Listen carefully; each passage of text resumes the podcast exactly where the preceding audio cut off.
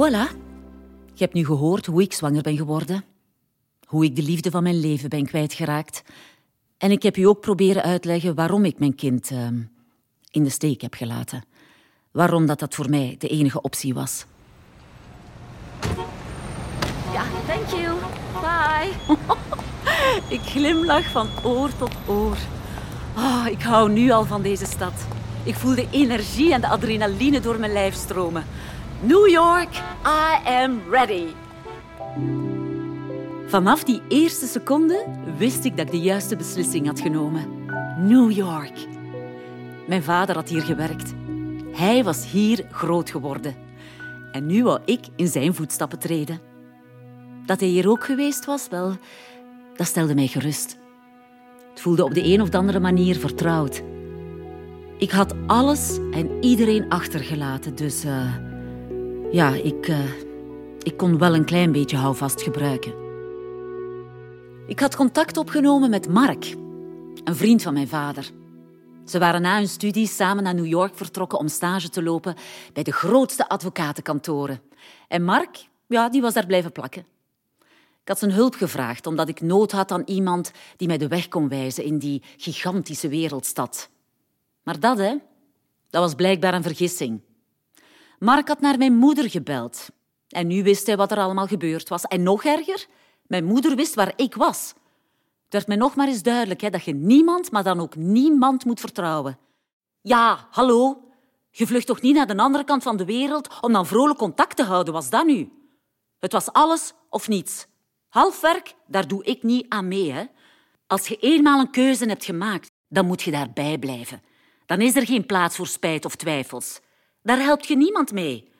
Als het duidelijk is, als de deur niet meer op een kier staat, ah wel, dan doet het minder pijn. Ik heb Mark laten weten dat ik het wel alleen zou doen. Ik had zijn hulp niet nodig. En ik heb hem duidelijk gemaakt dat hij mijn moeder erbuiten moest houden. Maar ja, natuurlijk heeft hij niet geluisterd, hè. Na die valse start met Mark begon ik echt aan mijn leven in New York. Ik studeerde rechten en ik was gelukkig. Deed mij deugd dat niemand mijn verhaal kende. Ik werkte de naad uit mijn ziel om te overleven. Dat hielp om alles wat achter mij lag te vergeten. En dat lukte me eigenlijk, hè? Vrij goed. Als je maar hard genoeg doet alsof er niets is gebeurd, dat wel, hè? Ja, dan begint je dat om de duur zelfs bijna te geloven. Af en toe gebeurde het toch nog dat ik, ja, dat ik plots werd herinnerd aan vroeger. Als de jongen naast mij bijvoorbeeld in de les dezelfde aftershave aan had als Steven. Of als er een liedje voorbij kwam op de radio dat we samen vals hadden meegezongen. Maar dat gebeurde minder en minder. Maar het ergste... Ja, het ergste bleef voor mij als ik, een, als ik een baby hoorde wenen. Dan sneed dat door mijn ziel. Maar de herinneringen gingen steeds meer vervagen en ik werd steeds beter in het verdringen. De jaren gingen voorbij en mijn leven daar, ja, dat viel in zijn plooi. En feesten, hm, dat deed ik met verschillende mensen. Het contact bleef altijd oppervlakkig. Ik liet niet in mijn kaarten kijken. Blijkbaar was ik een mysterie en dat had zo zijn effect op de mannen. Mannelijke aandacht, dat wel, dat was niet echt een probleem. En ik maakte daar gebruik van. Natuurlijk. Je kent mij, hè? Als ik mijn zinnen op iemand had gezet, dan kreeg ik hem altijd. Enfin, je moet nu ook niet denken dat ik zomaar met een eerste de beste in bed dook. Hè? Ik wil alleen mannen die aan mij gewaagd zijn. Een man die macht en gezag uitstraalt. Ah, ik word er echt wild van. Misschien wel omdat ik dan de drang voel om dat gezag zo'n beetje compleet te ondermijnen. En mannen in een kostuum, hmm, vind ik echt onweerstaanbaar. Ja, ook toen al. Ik ontdekte de fysieke troosten die een mannenlichaam kon bieden. Maar, pas op, hè. Ik hield de controle in handen. Ik was degene die besliste wie ik mee naar huis zou nemen. En niet andersom. Nee, nee, nee, nee. Ik, hè. Ik zou mij niet meer laten overrompelen. Trouwens, ik was duidelijk hè, over mijn intenties. Gewoon seks, niks meer. Keith, wake up. Time to go. Maar Keith wil dat blijkbaar niet goed begrijpen. No, Hij trekt me terug in bed, kust mij in mijn nek. Hij wil eerst nog een beetje genieten. Yeah, right. I like you. Ik duw hem weg en ik maak hem duidelijk dat ik er absoluut geen zin in heb. Het blijft bij die ene keer. En dan? Dan komt het You know I can't stop thinking about you. dat hij mij leuk vindt. Dat ik al langer in zijn hoofd zit. Oh my god. Hij is verliefd op mij. Ik maak hem duidelijk dat het goed is geweest. It's time to go. Chop, chop. Hij is boos en gekwetst. Hij noemt mij een Cold-hearted bitch. Cold-hearted bitch. Denkt hij nu echt dat hij mij daarmee beledigt? Ik vind dat eigenlijk wel een compliment. Ik wil wel die bitch zijn. Cold-hearted. Ik werd niet verliefd. Verliefd worden is een uitnodiging om je te laten kwetsen. En dat ging ik echt nooit meer laten gebeuren. Of dat was toch de bedoeling? Want je weet het, hè? Ik heb mij weer laten vangen. New York. If you can make it there, you'll make it anywhere. en ik heb het daar gemaakt. En ik heb het helemaal alleen gedaan. Daar ben ik nog altijd trots op. Vijf jaar nadat ik in New York was toegekomen, studeerde ik af met de grootste onderscheiding. Daarmee was ik de beste van mijn jaar, de valedictorian. Mr. Ben Warren. Mr. Bernie Johnson. Bij de diploma-uitreiking ben ik de laatste aan de beurt. Ik ben de climax, top of the list. Ik laat mijn blik door de aula glijden. Ah, ik krijg er kippenvel van. Dit moment is exact zoals ik het me altijd heb voorgesteld. Oké, er zit niemand in de zaal voor mij. Geen trots lief of ouders die een traantje wegpinken. Maar gelukkig ook geen kind van vijf. And Miss Karen Bart. Ik schrik toch even als de decaan mijn naam roept. Trots loop ik naar voren. Iedereen kijkt naar mij. Iedereen wil mij. Oh man, het is mij gelukt. Ik geniet. Ik heb het verdomme verdiend. Ja, ik heb er wel een hoge prijs voor betaald. Dat weet ik. Maar ik mag fier zijn. En daarvoor heb ik geen bevestiging nodig van anderen. Ik neem zelfverzekerd plaats op het podium voor mijn speech. Ik neem mijn tijd en ik geniet volop van de aandacht. Dit is mijn moment. Ik verdien het om zo in de spotlights te staan. Ik heb er verdomme hard genoeg voor gewerkt. Na mijn laatste woorden volgt er een daverend applaus. Ik word overspoeld door een golf van euforie. Dit gevoel is echt overweldigend en onvergetelijk. Ik kan de wereld aan.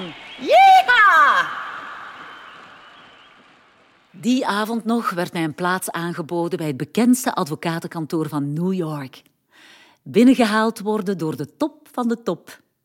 ja, zo had ik het graag. Ja, dat was heel goed voor mijn ego. Ik geef het toe. Tuurlijk heb ik ja gezegd. Dat was de kickstart die mijn carrière nodig had. Ik had de smaak al snel te pakken. En ik werd al snel een van de beste. Wat zeg ik? De beste. Ik nam geen genoegen met gewoon goed. Het kon altijd beter. Je moet de lat hoog leggen voor jezelf. Enkel zo bereikt je iets in het leven. Ik ging voluit. Er was geen afleiding. Niemand die thuis zat te wachten. Niemand die mijn aandacht opeiste. Ik heb veel nachten achter mijn bureau doorgebracht. De koffiemachine? Ja, de koffiemachine was mijn beste vriend. Hm. Ah, ik voelde mij thuis in New York. Hard werken was noodzakelijk om je plekje op te eisen. We waren met velen. Je voelde je eigenlijk nooit echt alleen. En toch wel eenzaam. Hm. En al dat harde werken loonde ook. Oh, ik heb veel zaken gewonnen. Als rookie werd ik onderschat. Vooral door de grote pleiters. dat heb ik in dubbel en dik betaald gezet. Man, dat voelde goed. Advocaat zijn, dat is toch echt wel de beste job die er is. Elke zaak is een nieuwe uitdaging en je moet je elke keer opnieuw bewijzen. Het is niet omdat je de vorige keer gewonnen hebt dat het opnieuw gaat lukken, hè?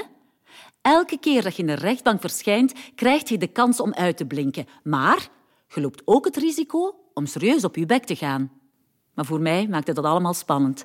Dat is waarom het zoveel voldoening geeft. En dat weet jij, Tom. Hoe kun je mij dat afpakken? Ik had nooit gedacht dat jij tegen Karin zou ingaan, eerlijk gezegd. Ze laat me geen andere keuze. Ze maakt mijn familie kapot. En ze kwetst de mensen die ik graag zie, keer op keer. Ze heeft geen greintje respect. Nog voor die mensen, nog voor mij. In New York ben ik de karenbaard geworden die iedereen kent. De genadeloze advocaat die over lijken gaat. De ijskoude bitch zonder emoties. Hard zijn, dat was iets positiefs. Daarmee won ik zaken. Op professioneel vlak waren dat de beste jaren van mijn leven. Ik heb een paar grote, belangrijke processen mogen doen. Oh man, ik haalde zoveel voldoening uit mijn werk. Maar ja, het was ook het enige wat ik had. Ja, enfin, ik zal het maar toegeven. Ik was eenzaam. Toen vond ik dat prima. Want ik was vooral bang om terug gekwetst te worden. En ik wist eigenlijk ook niet wat ik miste. Maar nu... Ja, nu weet ik dat wel. Door Tom en door Kobe heb ik terug mogen ontdekken hoe schoon dat, dat is. Als iemand u echt kent, u graag ziet. Zelfs met uw gebreken en tekorten. Dat heeft een extra dimensie gegeven aan mijn leven. Hm. Maar toen, ja, toen had ik dat nog niet. En omdat ik niemand dichtbij liet komen, was er ook niemand die mij kon raken. Sommige mannen die probeerden mij te domineren. Maar dat lukte nooit. Ik was onaantastbaar. Ik weet niet of het wel zo goed is om onaantastbaar te zijn. Op dit moment wil ik natuurlijk ja zeggen, omdat het zoveel pijn doet om tot in het diepst van uw ziel geraakt te worden, maar toch. Als je niets hebt, kunnen ze u niks afpakken. Dus op zich is dat wel een veilige keuze. Maar dat betekent ook dat er niets van waarde is in uw leven. Dat is toch zonde? Het enige wat ik wel heb, is het pleiten. En dat willen ze mij nu afpakken. Ha, hebben ze goed gezien, hè? Klootzakken. Ah oh man, ik weet het allemaal niet meer, zeg.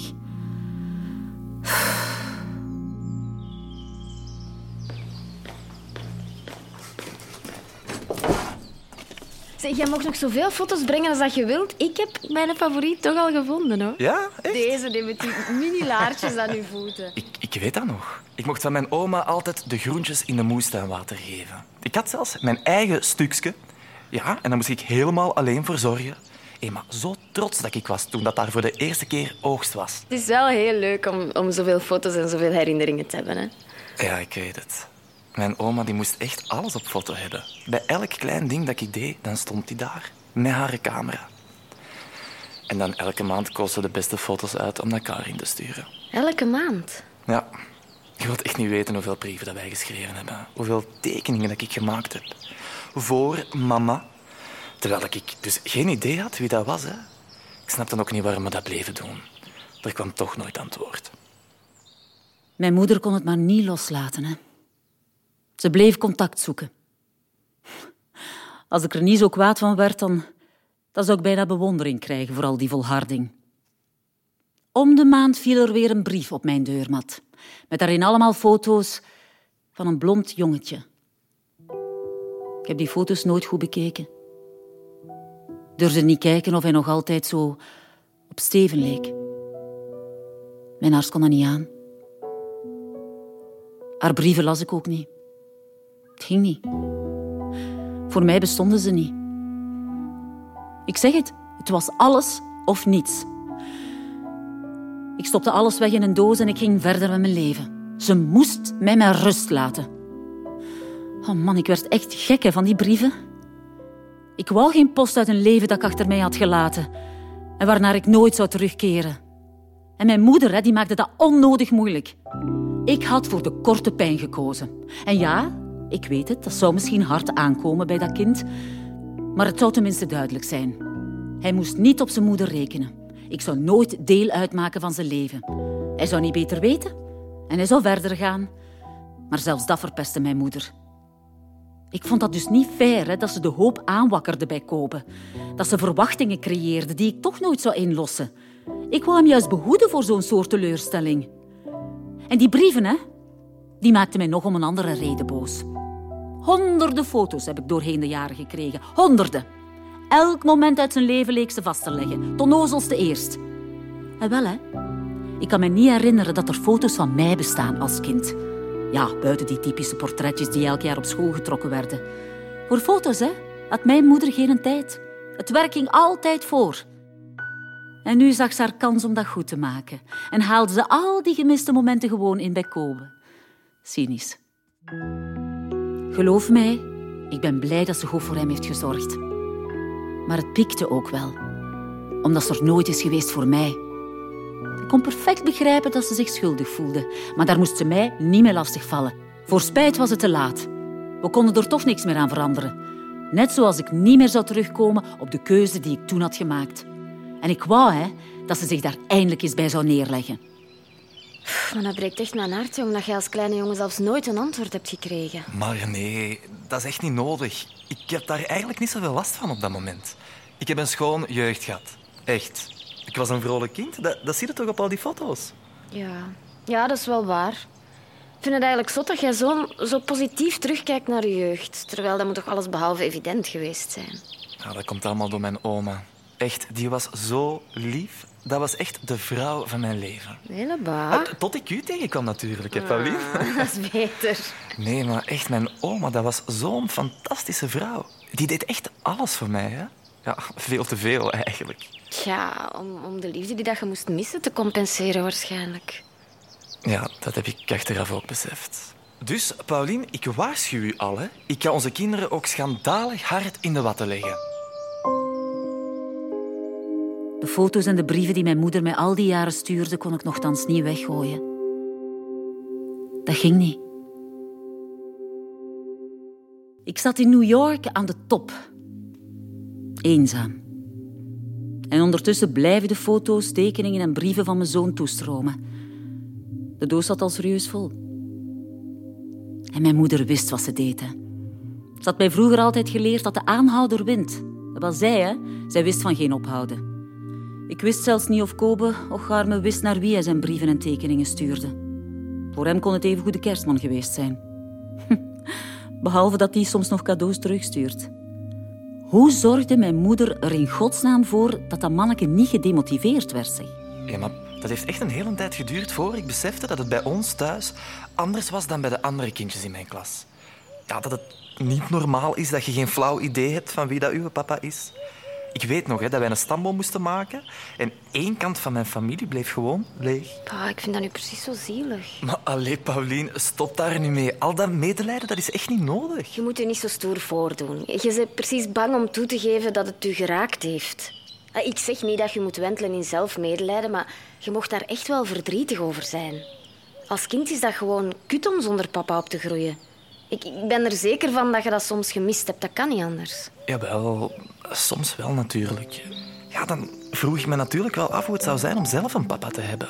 Of als wij op school iets moesten knutselen voor Vaderdag. Dan zat ik dus een hele tijd stiekem te fantaseren hoe dat mijn papa eruit zou zien.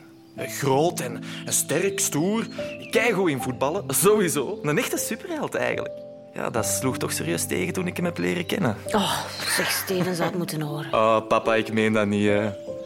Nee, ik ben zo, zo blij dat ik hem toch nog heb mogen kennen. Ook al was het allemaal heel kort. Ik weet het. Asshole!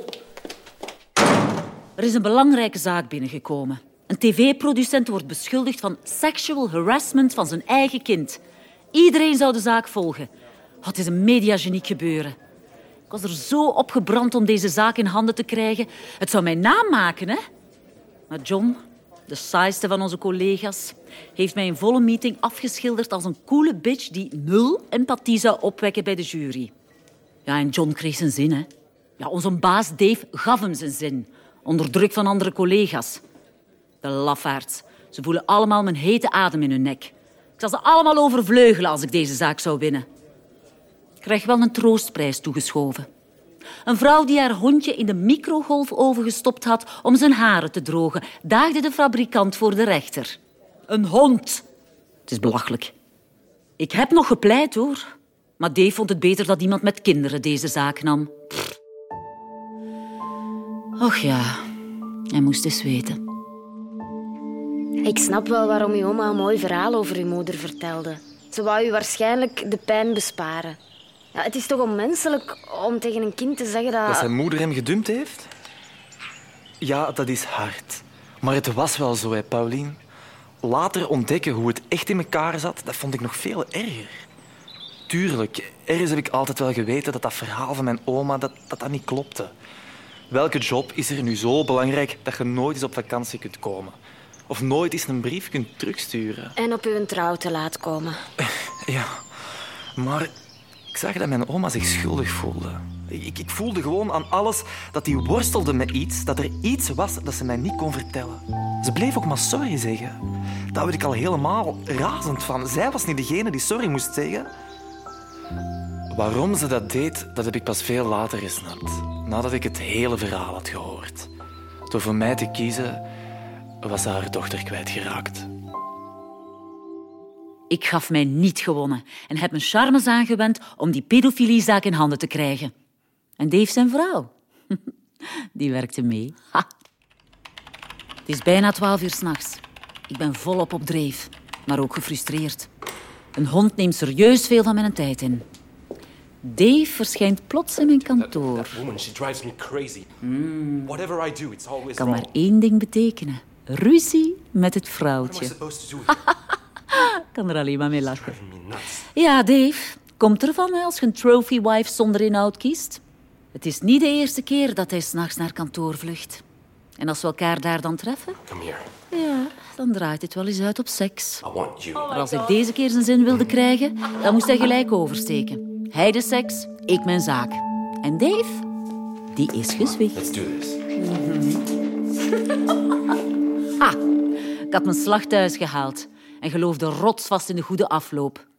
De sfeer op kantoor was om te snijden. Iedereen haatte mij, omdat ik weer eens mijn zin gekregen had. Het kon me niks schelen. Ik zou ze allemaal het nakijken geven. Vooral John, het huisvadertje. Het was de nacht voor het proces. Ik was weer eens als enige op kantoor overgebleven. En ik was aan het gaan, aan het gaan, aan het gaan. We hadden nog wat aanwijzingen gevonden die ons verhaal ondersteunden. En de cliënt at uit mijn hand. Dave verscheen op kantoor. Het was weer zover. Hij wilde zich afreageren omwille van een afwijzing van zijn wijfje. Hij had al serieus gedronken deze keer. Hij daagde mij uit en ik speelde het spelletje aanvankelijk mee, maar dan besefte ik dat mijn toekomst gemaakt zou worden de volgende ochtend. Het geflirt was leuk, maar ik wilde niet verder afgeleid worden. Het dossier was een grotere uitdaging dan Dave en het zou mij achteraf meer voldoening geven. Maar Dave wist van geen ophouden. Hij had er recht op. Hij had zijn nek voor mij uitgestoken. Ik probeerde hem duidelijk te maken dat het belangrijk was dat ik hem niet teleurstelde. En dat vond hij ook, maar... Hij werd hardhandig. Ik moest meegaan in zijn passie. Ik was naar New York vertrokken met het idee nooit meer terug te keren en te vergeten dat ik een kind had van Steven. Maar dat is anders gelopen. They made me an offer I couldn't refuse. Uiteindelijk is Karin toch teruggekomen. Heeft ze ooit verteld waarom ze dat gedaan heeft? Nee, dat heeft ze niet gedaan. Ze heeft eigenlijk heel weinig verteld over New York. Ze wil dat precies vergeten. Ik denk dat ze is teruggekomen voor u. Ze ziet u graag, diep van binnen. Ja, dat denk ik ook. Heel diep van binnen dan wel. Maar dat besefte ik veel later pas. Na die wilde nacht met baas Dave raapte ik mijn kleren bij elkaar. Ik was kapot. En razend. En het ergste van al, ik was niet klaar met mijn pleidooi. En de zaak begon binnen een paar uur. Ah, mannen zijn soms zo varkens. Ik haastte mij naar het gerechtshof. De zaak werd een ramp. En hoe meer ik me verloor in mijn woorden, hoe meer ik ging beseffen dat die klootzak helemaal niet mocht vrij uitgaan. Hij werd veroordeeld. En het is misschien raar, maar ik was blij. Dit varken hoorde niet thuis te zijn bij zijn kinderen. Maar ja, ik had wel verloren. Ik kom het kantoor binnengewandeld. Iedereen houdt op met werken. Niemand durft iets te zeggen. Ik zie John zijn vernietigende blik. De family man met zijn vrouw en kindjes zou deze pedofiel vrijgepleit hebben. Come in. Hi, Karen. Daar komt Mr. Dave binnen. De oorzaak van mijn verlies. Door zijn schuld heb ik verloren. Look, I, I don't want to talk about the case right now. Maar hij wil het niet over de zaak hebben. You win some, you lose some. Ik schrik van zijn vergevingsgezindheid. Um, I want to discuss something with you. En dan begon Dave over Europa. Ja, er waren plannen om het kantoor verder uit te breiden, dat wist ik. Maar hij sprak over Brussels. Belgium. I mean, you owe me. I want you to be my partner in Brussels. Ik wil niet weg uit New York. You will be in charge. Heel mijn lijf schreeuwt nee, no way, ik ga niet terug. You can pick your cases and the clients you'll work with. Maar Dave weet wel dat hij het mij moeilijk kan maken. I mean, this is the best offer I can give you. Ik sta bij hem in het krijt. Hij is afgegaan doordat hij mij gesteund heeft. En hij wil mij vernoot maken in Brussels. Ik kan er de leading lady worden. Ik zal de touwtjes in handen hebben. Ik zal alles mee mogen beslissen. Welke zaken we aannemen, met welke cliënten we in zee gaan. Beter dan dit wordt het niet. Mijn toekomst in New York is weg. En zo keerde ik dus terug naar België, met een klein hartje. Bang dat mijn verleden elk moment in mijn gezicht kon ontploffen. Maar de jaren gingen voorbij. Er gebeurde niks.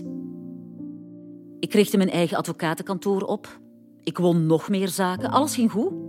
Ik dacht dat mijn moeder eindelijk had begrepen dat ze mij mijn rust moest laten. Ja, ik raakte er langzaam van overtuigd dat ze het eindelijk had opgegeven. ja, overmoedig zijn. Altijd gevaarlijk. Dat is het moment waarop het gebeurt.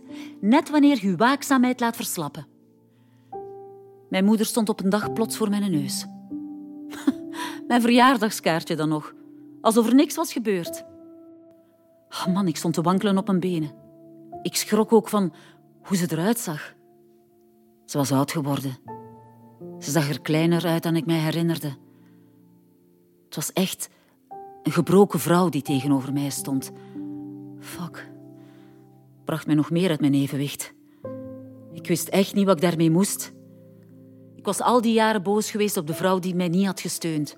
Hoewel ze gezegd had dat ze er voor mij ging zijn.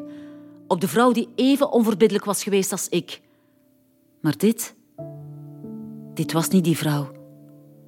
Hoe kon ik boos zijn op dit hoopje ellende? Hoe kon ik schreeuwen tegen haar, terwijl ik bang was dat ze elk moment uit elkaar kon vallen? Dat voelde zo verkeerd en, en onterecht. Maar toch deed ik het. Ik wou niet met mezelf en met mijn gevoelens geconfronteerd worden.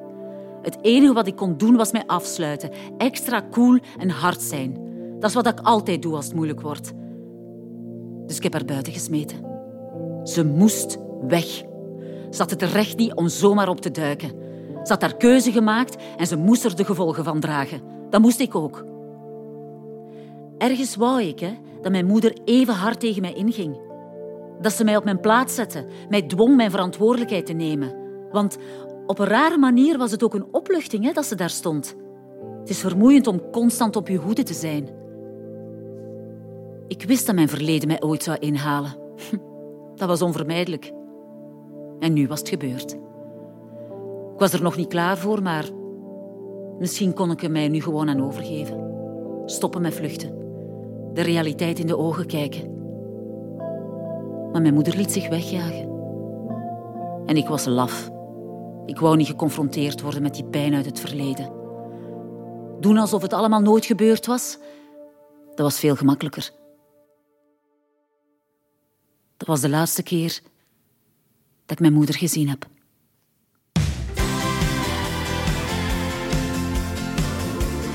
Aflevering gemist? Herbeluister deze en alle vorige afleveringen van Ik Karin via de Radio 2-app. Je bent er